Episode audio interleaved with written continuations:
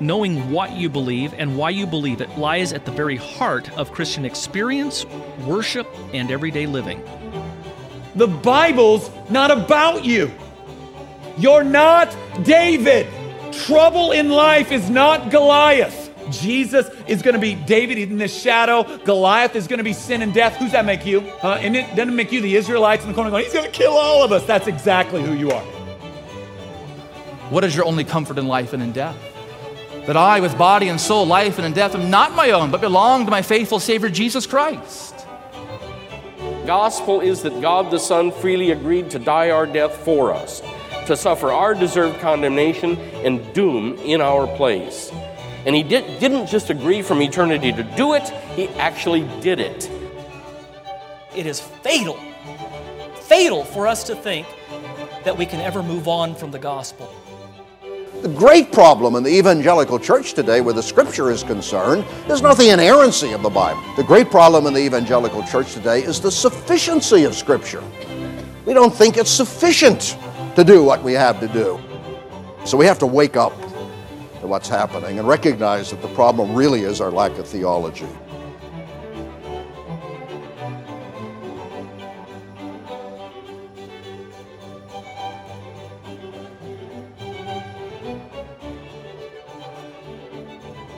Hi, welcome to Theology Gals. This is our first episode of the new year, so kind of excited about that. And I'm Colleen Sharp and have my co host here, Ashley Glassick.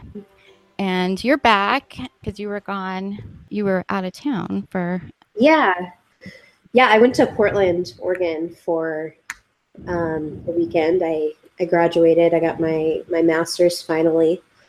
Um, so that was exciting. And I really exciting. I love the Pacific Northwest. It's like my favorite part of the country. Um, and so we just it was cold, but it was really I mean it was cold, you know, we're we're from California, so it was pretty cold for us. Um, but we we just had a lot of fun.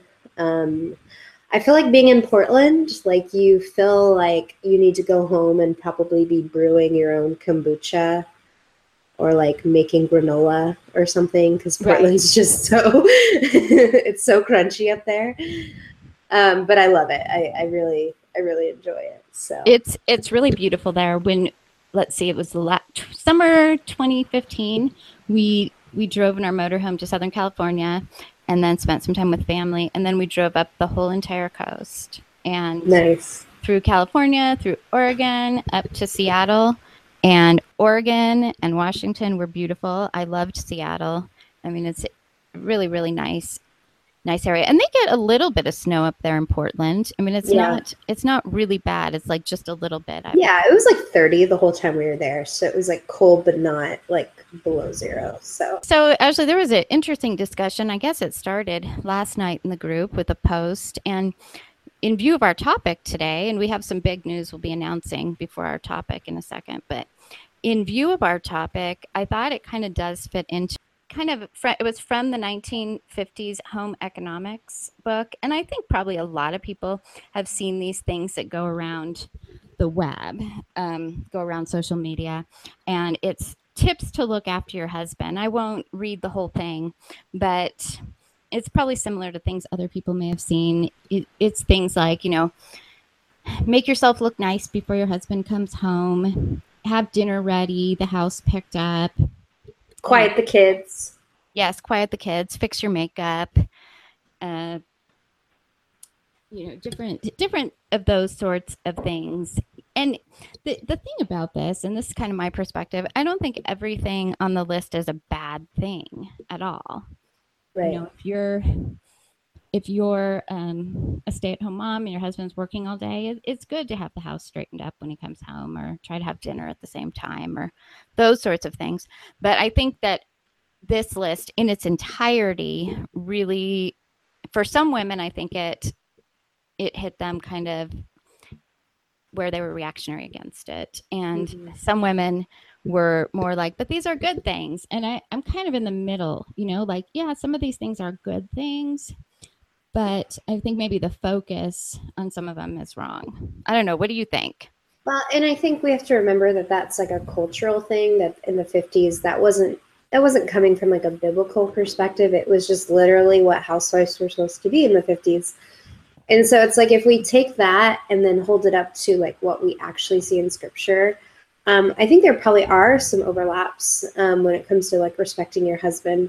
That can mean, you know, making sure dinner's ready or um, the house is clean and things like that. Um, I think you can't make a law out of it, you know, like this is what it should be. And I, and I think that's kind of what was going on in the 50s.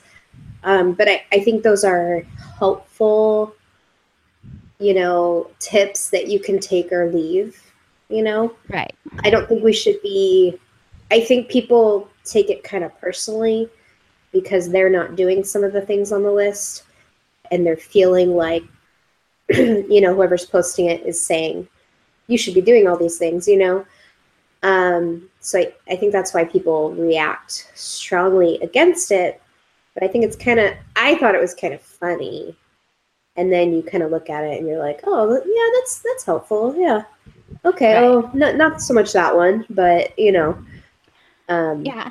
I think for I was I think things have changed since I got married and I I had talked to you about this before where I think a lot of people and a lot of my friends their moms had gone back to work. You know, their grandmas didn't work, their moms did work. They they really wanted to be able to stay home with their children and so that was we did hear some of those sorts of things and for me i had this idea this kind of perfect idea in my head of being the perfect wife being the perfect mom doing all these things making my husband happy.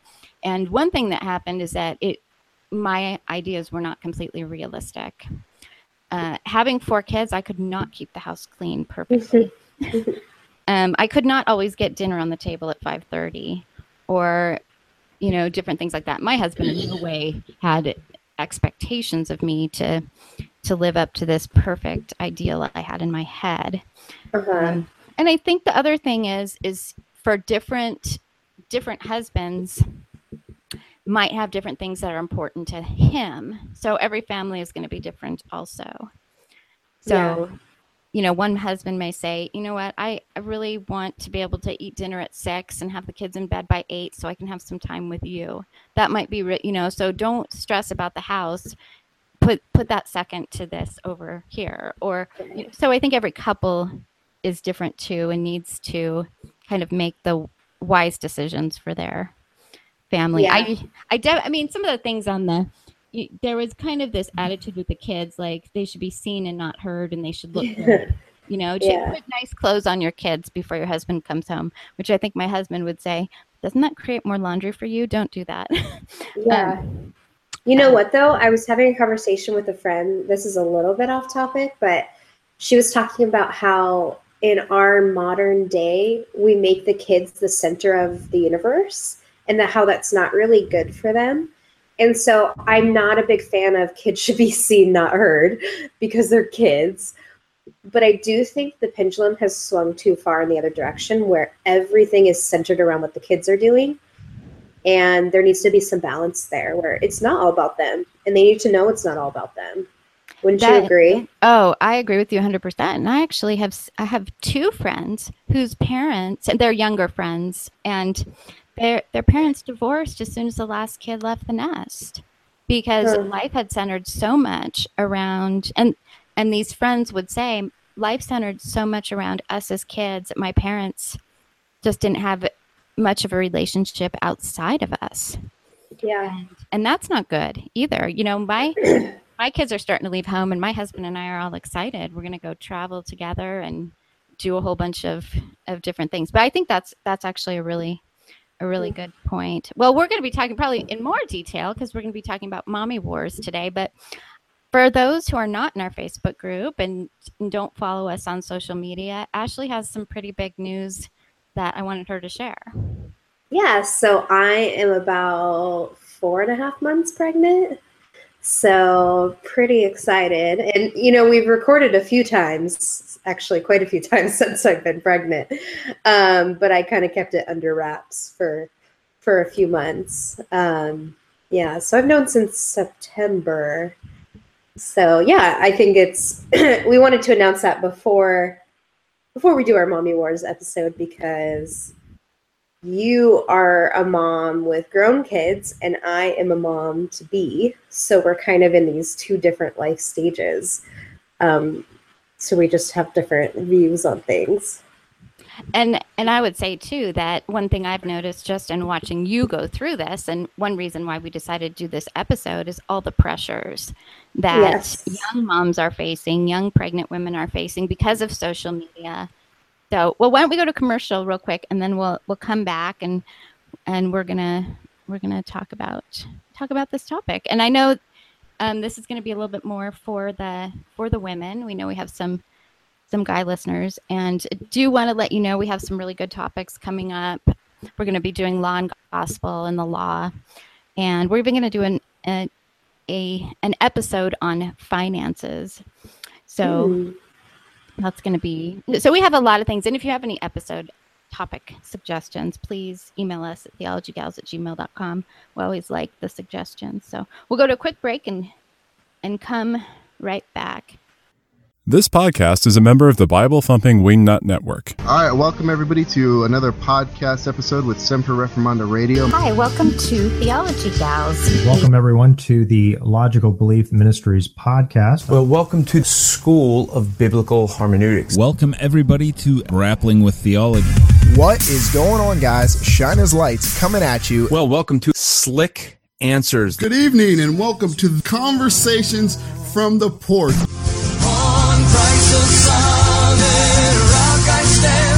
Hello, and welcome to Living in the Vine. This is the Council of Google Plus. Welcome, ladies and gentlemen, to the Bible Thumping Wingnut Podcast. The Bible Thumping Wingnut Network. 12 podcasts, one network. Check them out at BibleThumpingWingnut.com. so ashley when you first found out that you were pregnant and started telling people did you get any like are you gonna have a natural birth? You're gonna have a home birth? You're gonna vaccinate your kids? You know are you gonna schedule feed or demand feed? I mean were you hit with some of those things? Uh, I wasn't in real life. Um, I was only hit with that on social media, and I was a little bit overwhelmed by that. But honestly, all my real life friends um, never said anything. You know, it's just exciting, and I do think it's more of a social media thing to like let's just talk about all of our um, preferences and and focus on those a lot. Um, and not that I don't talk about those with my real life friends, but it's not at the forefront, I guess. So, but yeah, I mean, I did, I did come across it. I was shocked right away. Um, oh wow, there's a lot of people with a lot of opinions, and I'm like six weeks pregnant. you know, so. And i i think actually that's a really good point that you hit it more on social media because i i mean when i i got pregnant with my first child almost we actually found out new year's eve day uh 22 years ago. And i i didn't know that people that there were things like anti-vaxxers or i mean i think I, my oldest child was like two when i heard someone say we're not vaccinating our children, you know, and I didn't know that people had really strong views on demand or schedule feed. Well, actually, that's not true. I'll clarify that in, in just a second. Um, but there, you know, some people had their babies at home, not as many, I don't think. Some people had their babies in the hospital. If you got an epidural, it mm-hmm. wasn't a huge deal. But I've noticed even when people will share their birth stories and that sort of thing, I've had a couple instances where I kind of felt a little bit judged because I got an epidural. You know, someone says, well, I would never get an epidural because blah, blah, blah, blah, blah. And I'm like, oh, I didn't know that was a thing. Like, you know, and so I, th- I think, I think part of it is social media and the internet. I mean, I didn't have the internet in my home until 1998. And, you know there was no social social media out there but i think that this has caused a lot of of pressures for women uh-huh. yeah i think it's today we're dealing with pressures that um, your generation didn't didn't necessarily deal with and i I mean, I think we've kind of done it to ourselves because we've put our whole lives on social media for people to dissect and disagree with. And um, so we've kind of put ourselves in this situation, but it, it's like every little thing you do throughout the day could be broadcasted on social media. And so it leaves a lot of room for people to tell you you're doing something wrong, you know, or you need to do it this way. Right. Or here's my opinion on such and such a thing. You know, here's why I believe every parent should vaccinate their child. Here's why I think no parent should vaccinate Right. their child. And I think one of one of the difficult things because we'll talk about distinguishing between things which are Christian liberty and things which are biblical.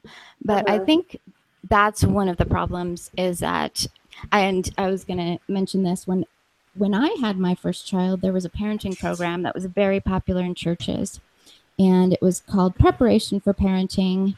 There's some people might know Growing Kids God's Way. Um, and I was really thrown off guard because this took things which I believe are actually things of liberty and made them Christian. It is Hmm. God's way to schedule feed your baby, it is God's way to let your baby cry it out, it is God's way. And I was just really thrown off. And I, I'm like, well, you know, if you want to schedule feed, that's fine. But I'm not sure that saying that you can find a scriptural scriptural argument to say that this is for sure God's way. And and I see the same thing with the vaccine debate. On one side, um, so the argument would be on either side that God's entrusted children to us, and we need to make the best decision for that for that child. And one side would say, and the best decision is obviously vaccinating your child. And the other Uh-huh. side would say the best decision is absolutely not vaccinating your child. And I think sometimes that line gets blurred where each side looks at the other side and says, you're not doing the best thing for your child, for these Uh-huh. children that God has entrusted you with. And that judgment, I think, is very, very difficult. I mean, I would have had a really difficult time as an early mom if I had people like judging me and and whatever decision you make, whether you vaccinate or don't vaccinate, someone will judge you for it. Right. Yeah, media. it, it almost gets to the point where you're like, I think I'd rather just not talk about it.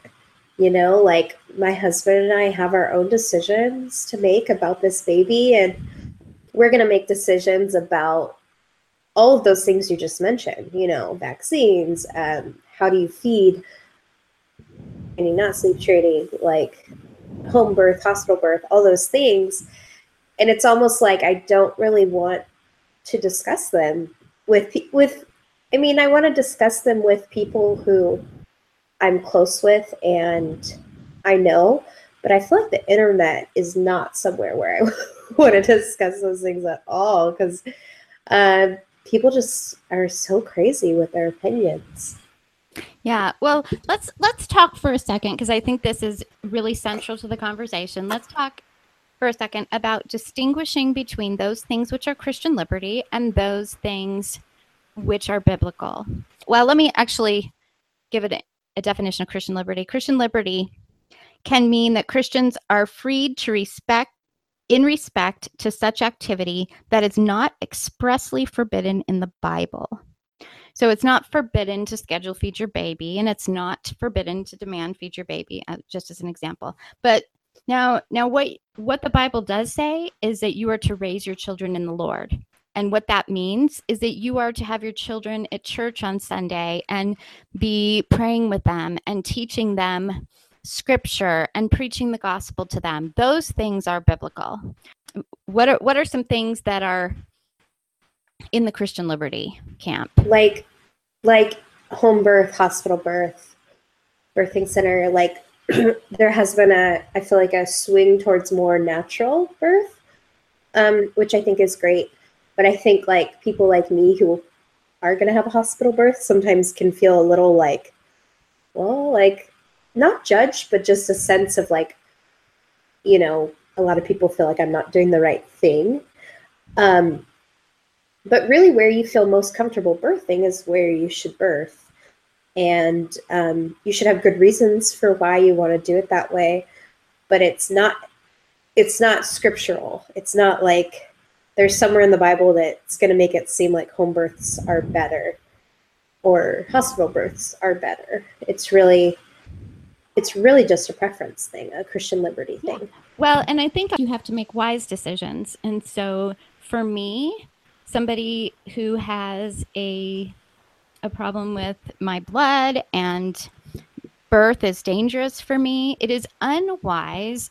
It was unwise for me to have a home birth. Um, Yeah. And so, so we do weigh wisdom into these decisions. That it it's that sometimes there there is a decision that is is wiser for you and Right. in your family. So I gave I gave kind of an example that for me having so, having complications in in childbirth that that it was wise for my husband and I to to choose to have a, a hospital birth. It was dangerous actually for me to not have a hospital birth. Right. And so that's you that's not like it's not like a verse in scripture that's telling you to do that. It's just you guys taking what you know and making the best decision you can. That's and that's using wisdom. And for and that could look totally different for another person. Um, but for you, that does make the most sense why you would choose to do a hospital birth. So Okay. another one, let's say that that you're between living by a schedule and not living by a schedule. If if you're a mom that's working, a schedule might actually you, you might decide to use a schedule because that is a better decision for you and your family because you need to have a little bit more of a routine than maybe the mom that's staying home.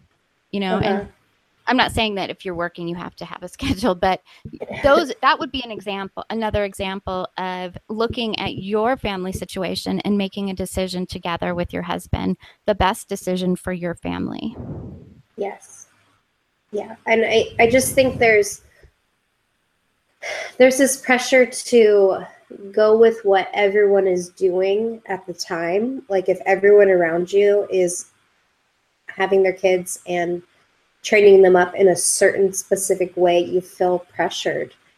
Um, and I think we'll eventually do an episode on schooling, but I think it's kind of like homeschooling, like feeling like I need to homeschool because literally every single person around me is homeschooling. Like if I don't homeschool, I'll be the weird one. Because if that would be me in my situation, I don't know anyone who's not homeschooling. Um, and so You know me. I, I okay, yes, but you did homeschool for Yeah. um, but I mean, it's just like we shouldn't make decisions because that's what the common thought is, and that's what everyone around you is doing. It these things should be really sought out, um, and you should use wisdom. And if someone makes a decision that's outside of what most people are doing, they shouldn't have to feel judged or bad. Like, oh, I did do demand feeding, and everyone else is like, no, that's wrong, or I did do uh, just something different that maybe isn't as popular right now. But I feel like all those things ebb and flow too.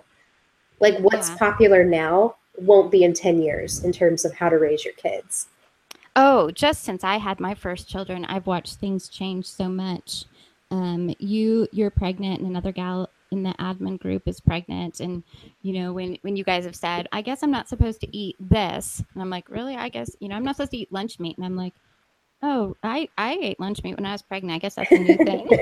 Yeah. Um, but I think one of the problems, and I won't get into this real deep because we are going to do an episode on education, but is making something. There are a lot of people who think that homeschooling is the only option, the only scriptural option. I, I actually don't believe that, even though I was a homeschooling mom. But for my husband and I, and we were going to homeschool all the way through, I got very sick. I mean, in one, I think between Janu- January and May of one year, I was in the hospital something like 15 times. And then I had to go to Mayo Clinic in another state and spend a month. And it was not wise for me to continue to homeschool my children. I literally could not. I was so sick. But people judged us so much. And my husband and I had prayed and done what we really believed was the best thing for our family at that time. I could not properly educate my children. but the judgment that I got, the things that people said to me, what, and here I was so sick, and and having that made it so difficult. And I, you don't have to be in a difficult situation like I was, but when you go harshly against another woman because she's having a hospital birth and you think home birth, it can be so hurtful to your sister in Christ. And I, I think oftentimes we aren't being gracious in the way that we dogmatically tell our opinions about the things that we feel strongly about. Um, I I totally I totally agree. I, I wanted to say I've been very blessed to have a wonderful, wonderful best friend. I've got two best friends, and I've known one of them for almost 40 years, and the other one for for almost 23 and or 22 years. And both of my best friends have made decisions differently than I have on things. And it's been such a good lesson, I think, for each of us. Like, I'll, I'll just give a shout out to my friend Kim, who has nine children and, and home birthed all of them. And not one time, not one time ever has she made me feel bad or uncomfortable or judged for not doing home birth. And Hmm. I think she's just been such a good example to me in how I react to other people who do things differently than than I have chosen. So Right. So idols. And this is this became controversial in the group recently on whether good things can be idols. Hmm. And maybe it seems odd to bring this up now, but I think sometimes we can make idols out of these things. Out of, you know, if you're somebody who does attachment parenting like I did, which is, you know, demand feeding and sleeping with your baby and wearing your baby and stuff like that, where you just elevate this to this to this thing that is so important. And, Mhm. and I think maybe the judge judging other people who don't make the same decisions as you can flow from that actually. Mm. Yeah. And that's interesting, the discussion about can good things become idols? Because it's, I don't know about you, but in my life, it seems like usually that's what my idols are. They're the good things in my life my husband, my job, my, um, just my church, even. Like there's, it, just, there's, not my church as an idol that sounded weird but just how how i am in the church and and you know just certain things where um they're good they're good things in my life. And i i turn them into idols. I mean our hearts are are idol factories right? So it makes sense that we're going to turn even good things into idols. Well, let's let's see what the Heidelberg Catechism says about idols. Heidelberg Catechism says, "What is idolatry? Idolatry is having or inventing something in which one trusts in, in place of, or alongside of the only true God who has revealed Himself in the Word." And that's what sometimes you can trust in your kind of parenting for your children's salvation, for instance, instead of trusting in God for your children's salvation. That was something that I was very guilty of. I was trusting often in myself and the things that I did for my children's salvation. If I do these things, then my child will grow up to be godly and obedient and walk with the Lord instead of trusting in the Lord. And so, according to the Heidelberg Catechism, that is idolatry. Yeah and it seems like those are really good things you know catechizing your kids and family worship and those are really great things but you can't elevate them to a place they shouldn't be No, we have to trust in God alone. And you know what? Let me just say this to our listeners. You will not do this perfectly, and you will trust in other things constantly because we, like Ashley said, we are idol factories. yes You will be trusting in things that you shouldn't instead of in God. I think it's a constant thing, a constant life of repentance and learning to trust in the Lord.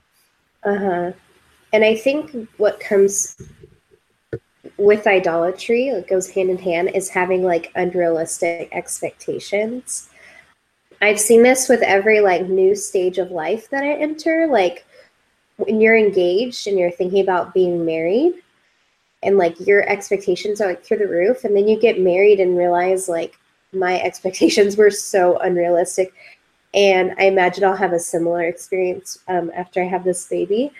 Uh, but it just like we we make such an idol out of like things that are to come. Like like I said this to myself probably a thousand times like once I get to this point in my life this will be better or once I just complete my master's degree or if I just do this and it's like it's almost like I'm on a hamster wheel like I'm never actually going to get out of that cycle of if I can just, you know, have this baby or just like it's it's very I don't know, it's very hard to keep up with and it's it's it's idolatry, you know, thinking thinking the next thing is going to solve all your problems. You know actually i think that's i think that's absolutely right exactly exactly what you said. I was thinking about that too earlier with the post that we talked about in the beginning of the show mm-hmm. where i was like i'm going to be the perfect wife. I'm going to keep the house perfectly clean.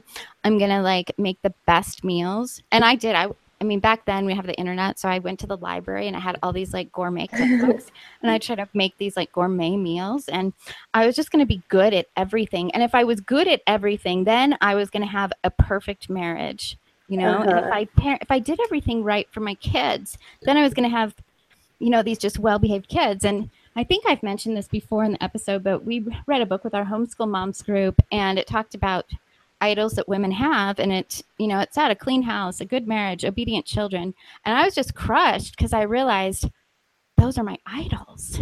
Yeah. I made idols out of these things. And yeah.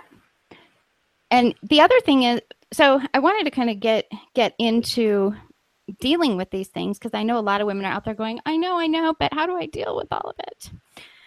And it's it's not easy. I think sometimes taking a social media break is necessary. What do you think? Because you've done that before. I've done it before.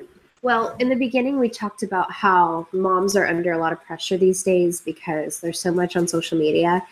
And I've actually, I haven't experienced experienced this yet, obviously, because I haven't had my baby. But I've heard from moms that they, let's say you have a two year old, and you're following this other mom who has a baby that was born a month after you or something and you're like wow that two year old seems a lot more advanced than my two year old like they're talking more or they're you know what i mean? Like those things just creep up where you're like comparing like before you have kids you're comparing you and your life and then after you have kids like moms have told me that you're like feeling this pressure because you're like wow you know he's one and he's like 20 pounds more than my kid or he you know he's he's walking more he's talking more he's whatever it is. And um, I just think um, if you find yourself doing that, it might be a good idea to take a break um, from that.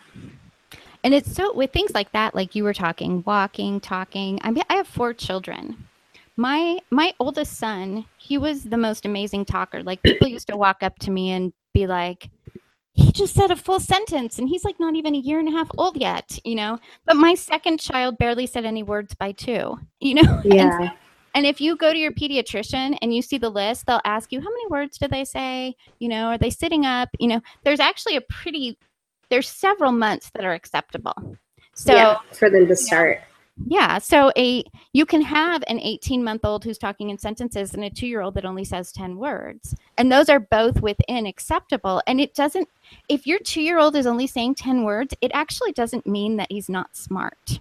Yeah. I I actually have a family member who didn't talk at like barely at all until he was like five. And it's because his older brother would do all the talking for him.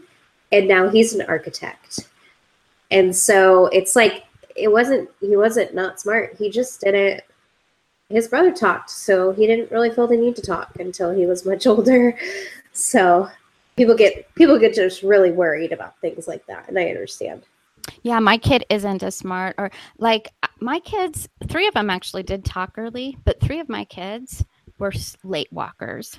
Mm. And it, I'm glad I did, wasn't on social media at the time because you know when someone's like, "My child was walking at seven months," yeah, and and I'm like, my child is 15 months and just starting walking. Yeah. and, and it actually, we had a pastor's wife, and she, I said to her one day, I said, my kids just walk late. She said, Do you hold them all the time?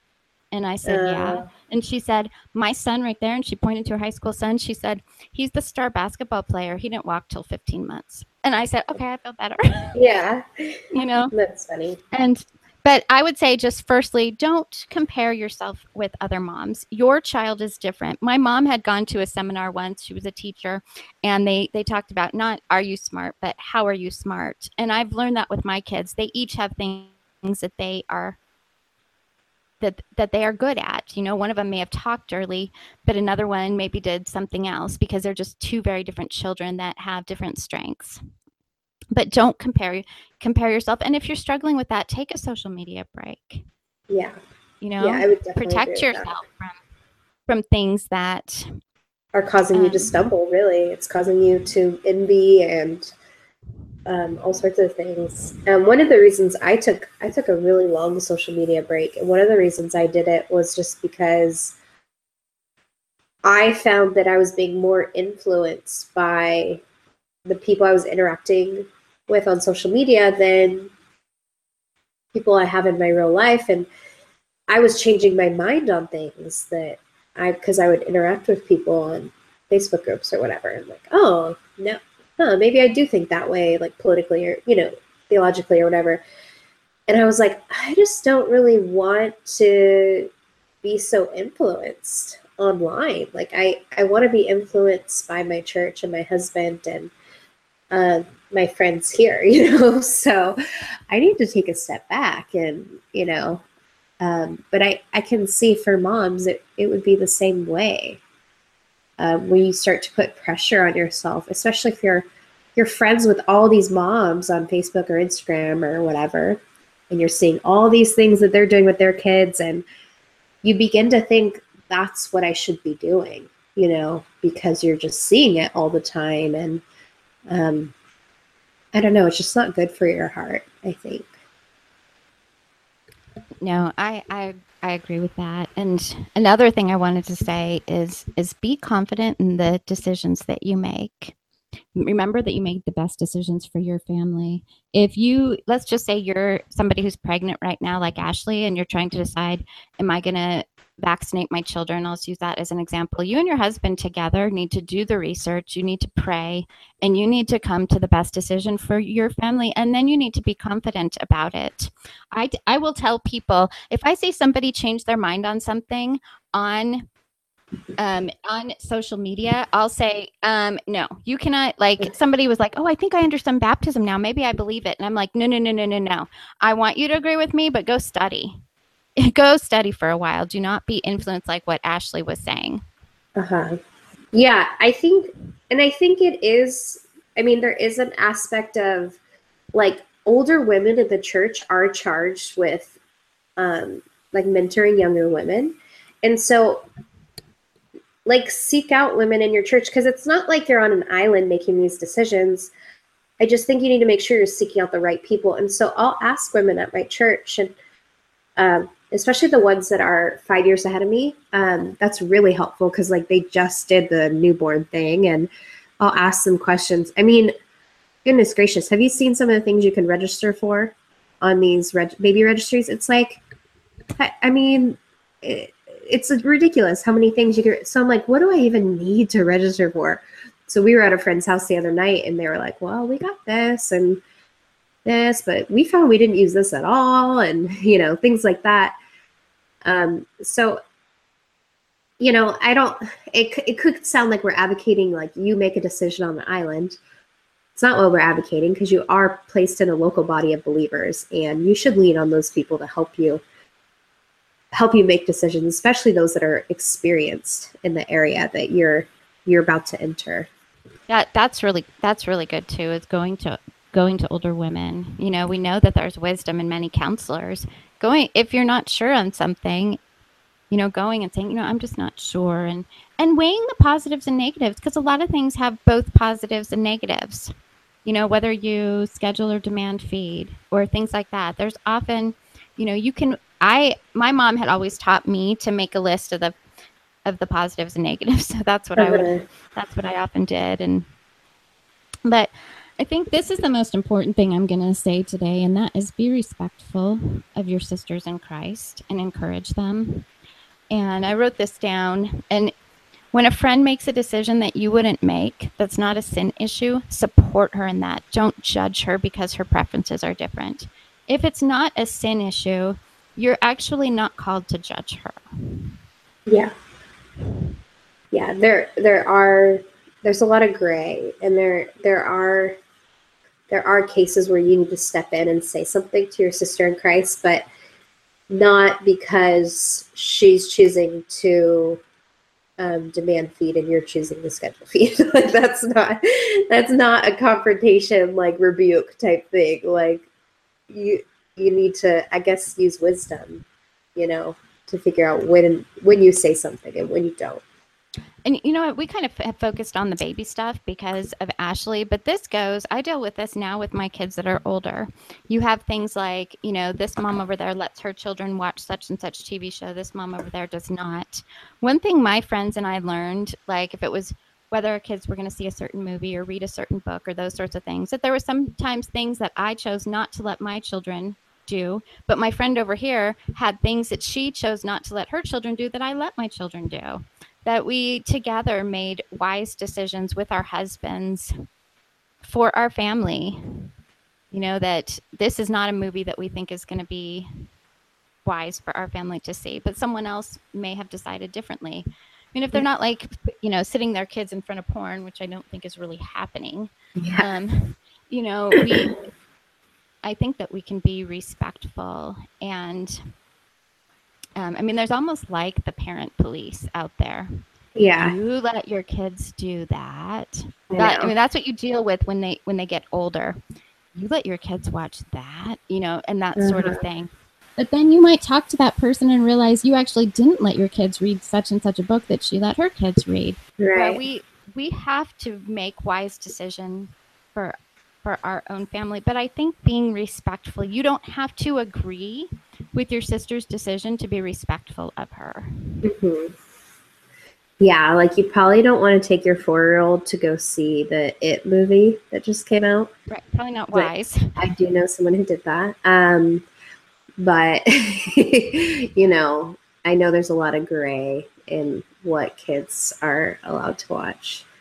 Yeah. Um, and I would say make wise, make wise decisions. And you know, my husband and I sometimes went to our pastor when we weren't sure.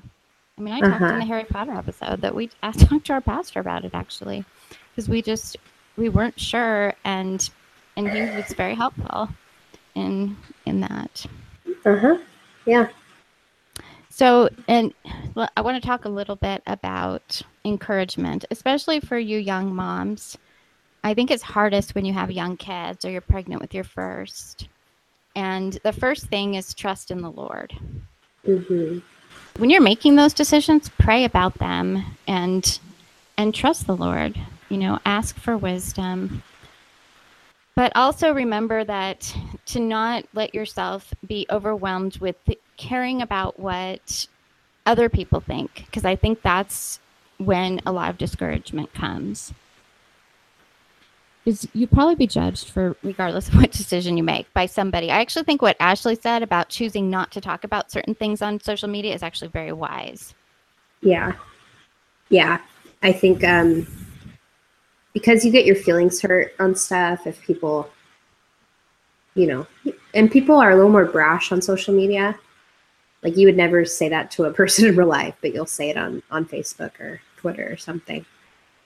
Um but I think another encouragement is to, and I'm saying this as a younger woman, is to befriend befriend an older woman in your church, because um, you can learn a lot from older women, and and that's what older women are called to do in the church. And um, I think sometimes older women don't know how to help or how to start, you know, those kinds of relationships. So you can always approach them and and ask them and I think women in the church would just love that. Yeah. Um, I actually, I, I had a woman come, I have a couple girls that I mentor, but I had a woman come to me and say, you know, will you be that woman to me? I need somebody. And, and I was very happy, happy to do it. And I think sometimes you get someone a little older, not that I'm always wise, but that has kind of been through some of this that can be respectful of your decisions and encourage you. You want an older woman who encourages you in the decisions that you make. Mm-hmm. And one thing we talked about in our episode with David VanDrunen is how motherhood is our vocation.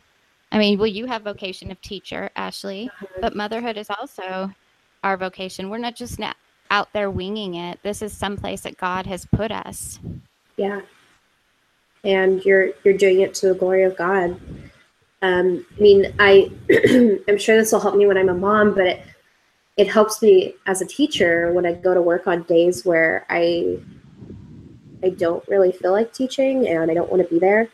Um, it helps me. Uh, something my pastor says often is, "You're living before an audience of one. Um, before others, you have nothing, nothing to lose, nothing to prove, and nothing to gain." Um, and so I have to remember when I'm doing my job right now, which is teaching. Um, I'm doing it before God. I'm not doing it to please other people, and it changes the way I work. Um, it changes the way I work in a big way. Um, when I'm not thinking about that and not focusing on that, um, I'm not as good of a employee, you know. So I think as a mom, that's helpful too to remember you're you're you're not you're not being a mom so that other moms can see how good of a mom you are. You're you're doing it before God, before the audience of one. Yeah, that that's really good. Actually, when you were talking, I was thinking, I wonder if if what other people think of me can become an idol almost where Mhm. I trust in others people approval of me more than I'm trusting in in God. Sorry, I think that would be fear of man, where your fear of man is just so consuming. And I actually read a book about fear of man. Maybe I'll look it up real quick if anyone's interested. Um, but um, I learned that fear of man is it's not just um, yeah. The book is called "When People Are Big and God Is Small," um, and it's it can even look like the person who's just trying to be perfect. You know, like they're perfectionist, and because they're so they're so afraid if they misstep, you know, what people will think. And it's they're just seeing people as really big and God as really small. So if that's something you struggle with, I really recommend that book. He he's really, really great. Um, so one of the things he talks about in this book yeah one of the things he says is he talks about how we should fear the lord. And when we fear the lord uh, our focus is on holiness and glorifying god in our holiness. Um, and if we're fearing man instead of the lord our focus is just on self-improvement not on any real like actual heart change and so we're just trying to outwardly change things to look better in front of other people. And so I think I think as wives and moms, we can totally do that sometimes, um, if not a lot of the time. Um, there's a pressure to just outwardly look a certain way, and we're not really concerned so much with holiness, but what other people think of of us. And so, yeah, I, re- I really rec- recommend that book. That was really helpful for me. I'm I'm someone who's a perfectionist. I always want to do a good job. I always want to be the best. I'm super competitive, um, and so I don't always see that as fear of man. And it was helpful for this book to show me that that's totally fear of man. Why do you want to be the best and um, you know so good at everything all the time? You're not trying to glorify God, you know. So um, yeah, I, I just think that could be helpful for moms as well. You know, I, I hadn't thought of this before, but I think there's a book that I would like to recommend also, and that is Jerry B- Bridges' book, Trusting God. I think, Oh, yeah. again, ultimately, one thing I've really been thinking a lot about recently is how so many, the, the foundational issue that really causes so many of my problems is a lack of trust in God. Hmm. I'm trusting Yeah. in other things instead of trusting in God. Yeah, and I remember one of my one of my um, when I was in like a small group leaders, uh, she said that it you can tell when you're not trusting in God when you go through a trial. Uh, it might you might be fine until you get to that trial, and they she said that like and when you go through a trial, the sponge gets squeezed, and all the sin just oozes out. And you didn't necessarily see it, you know, until something really difficult happened, and then you see all this underlying sin that's been there the whole time, um, like not trusting in the Lord, and so I can definitely relate to that. Well, I would say that's definitely true of me when I when I started getting sick and and going through a lot of stuff is when I really realized how much I was trusting in other things other than trusting in God. And right. I was in a place where those other things were not helping me. and I needed to learn to trust in God. And it's very difficult. It's very difficult, but but a good exercise in learning to trust the Lord when you have unknown things that are out of your control. You know, if you have an mm-hmm. illness and it's just out of out of your control that you don't know if you're going to get better and you have to learn to trust God and learn to be content. We talked about that on last on mm-hmm. our episode 2 weeks ago, but learning to be content in the difficult times. Ashley was talking about, you know, that problem that I think a lot of us the grass is greener on the other side. You know, I'll be good when when I get married, when I have a baby, when I get my masters, you know, all these all these, you know, if if this and if that, but learning to be content in whatever circumstance that the Lord has you in right now. Because I promise you, if you think I'll be happy when you're you're not going to be happy when. Mm-hmm. I promise you. You yeah. because when that when happens, it'll be something else that you say, well, when this, when this, and and we're right. called to be content regardless of what situation we're in. Right. I remember thinking, oh, because we we lived in apartments for the first, you know, two years we were married, and I just hated living in apartments. Like it just lived in like three or four different ones, and you have to deal with landlords. And I was like, once we own a home, like the, just you know, it's going to be so much better. We're going to have a backyard. We're going to have all these things. And then you buy a house and you're like, oh man, there's things breaking. We have to fix them. And gosh, it costs so much money to do this or that. You know, like it's just there's always something waiting on the other side. It's so much um, work. It is a lot of work where I was like, like something happened the other day and I was like, man, if we were renting, we could have just called the landlord and they would have fixed it. But yeah. my husband had to my husband's actually really good at just like he YouTubes whatever it is and watches a video on YouTube and then does it, which is really awesome. But um, I'm like, oh, it'd be nice if we could just call a landlord or something. So yeah, that my my husband does that also. So, oh, you know, I just before before we go to yeah about that, I did want I forgot I had wanted to address something that's come up in the group, and that is a lot of women ha- will say, "My husband and I are not on the same page." You know, my husband wants to vaccinate the kids, I don't or my husband thinks we should do this parenting. My husband, I really want to have a home birth. My husband wants me to have a hospital birth. So how does mm-hmm. a woman deal with that, Ashley? And I mean, go listen to our our um our series on biblical manhood, and womanhood. That's what you do. No, I'm just kidding. um, I have found with things like that. Uh, thankfully, my husband and I we mostly agree. Um, but there's been times on certain things we don't agree, and just by talking it out like a lot, a lot, usually one person will be convinced of the other person's view. I mean, I think ultimately, like my husband does feel very strongly about hospital births, and I, um, I guess I do too, but not as strongly as he does. So I think ultimately, if I was not wanting to do that, I think I would have to submit to my husband because he feels very strongly about it. Um, but thankfully like we agree. But i i just i mean have you found that that just by talking things through eventually like one person sees the other and goes oh okay. Like that is that is better yeah, and, and not always but i will i will tell you one thing i noticed when my husband and i would we agree on most things but what i what would happen and this is what i realized is that let's just say he had one view i had the other if I came on strongly, he was only going to dig his feet deeper into his view.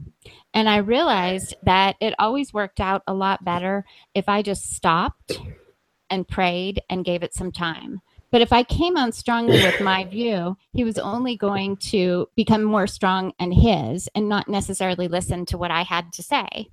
And and sometimes he comes and says, "You know what, you're right." And sometimes I come and say, "You know what, you're right." And and sometimes I still don't agree with him and and I just pray that the Lord gives me peace and respect for him in that thing.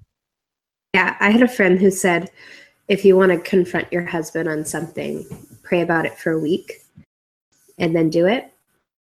Which maybe some things are more timely and you have to do it right away. But um, I found that whenever I do that, um, usually my heart changes after that week, um, which is always kind of funny. You're like, Lord, please change my husband's heart. and then like your heart's like, oh, okay, like soften to something. So, uh, yeah, it's just kind of I, funny. I know it's not always easy. My husband and I see something we're we're looking at buying a a motorhome that will be kind of when he retires, or probably get it before he retires, and he'll slowly stop. And I just what I want and what he wants is two totally different things. And it, I'm tempted to kind of get upset and like, but I really want what I want. And I just had to like, you know what? I just need to pray and look at what he wants and tell him what I think and we'll see what happens. So Yeah. well we'll go to a quick commercial and come back for yeah about that. Looking for that perfect tract for your next evangelism outreach? Look no further. At TractPlanet.com, we have solid biblical tracts that are a breeze to hand out. They are beautifully designed and are the highest quality tracts available. With over 80 different designs in stock and literally hundreds more available by custom order, we're sure to have just the right one for you. You can get any of our items printed with your church or ministry information, or have us design a brand new tract just for you. We are committed to the solid biblical message of law to the proud and grace to the humble. Each tract is firm on the resurrection of Jesus Christ and the necessity of repentance and faith in salvation. Come check us out at tractplanet.com and make sure you use coupon code BTWN at checkout for 10% off your entire order. That's tractplanet.com, coupon code BTWN.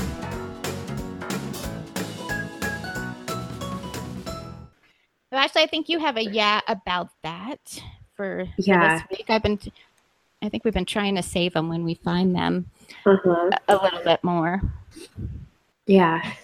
Apologize to my listeners. I'm like super congested still, but all right. This one says it doesn't matter how many Sundays you sit in church or if you think you are saved, God sees it, what you do and how you treat people.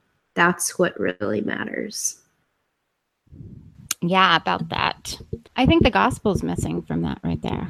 Yeah. that's that's what's ultimately I just read that and see law. Right. There's there's no gospel because ultimately actually that my my thought is oh no God sees what I do. that's really so sinful and wicked. So it's so difficult because I know that people who write this sort of thing mean well. I I know what they're trying to say. They're trying to say I I mean I think what they're really trying to say it doesn't matter if you think you're saved and and that you go to church, but you also need to be living like a Christian. The problem is is that's all law without any gospel. You it when Ashley was talking about it's it's it's going to motivate you to self-improvement, not looking to Christ. So that that's kind of my my first thoughts and I always feel like so condemned at stuff like that. Like there's no hope for me then, you know, instead of instead of the gospel and Christ and and where our hope is found. My hope is not found on the things that I do. My hope is found in Christ alone. um, when I read things like this, it it sounds like nominal Christian, like the mantra of nominal Christians. Like whenever I know a lot of people because I grew up in like an evangelical church. I know a lot of people who still claim the title Christian, but don't ever set foot in church, nothing in their lives would remotely look like they're Christian. And this is exactly what they would say. Well, it doesn't matter if I go to church. God knows I'm a good person. And I'm like, if you think you're a good person, that's that's not good. Like, you know, You need the gospel. um, you yeah, you you need the gospel because it, you know, you you obviously don't you obviously don't really understand what the Bible's about because you're missing that part. Um, so that I mean, it's sad, but I feel like in our country we just have so many people that are that are nominally Christian, you know, in name only, and um, they think, yeah, I'm just a, I'm a good person, and so that's all that really matters.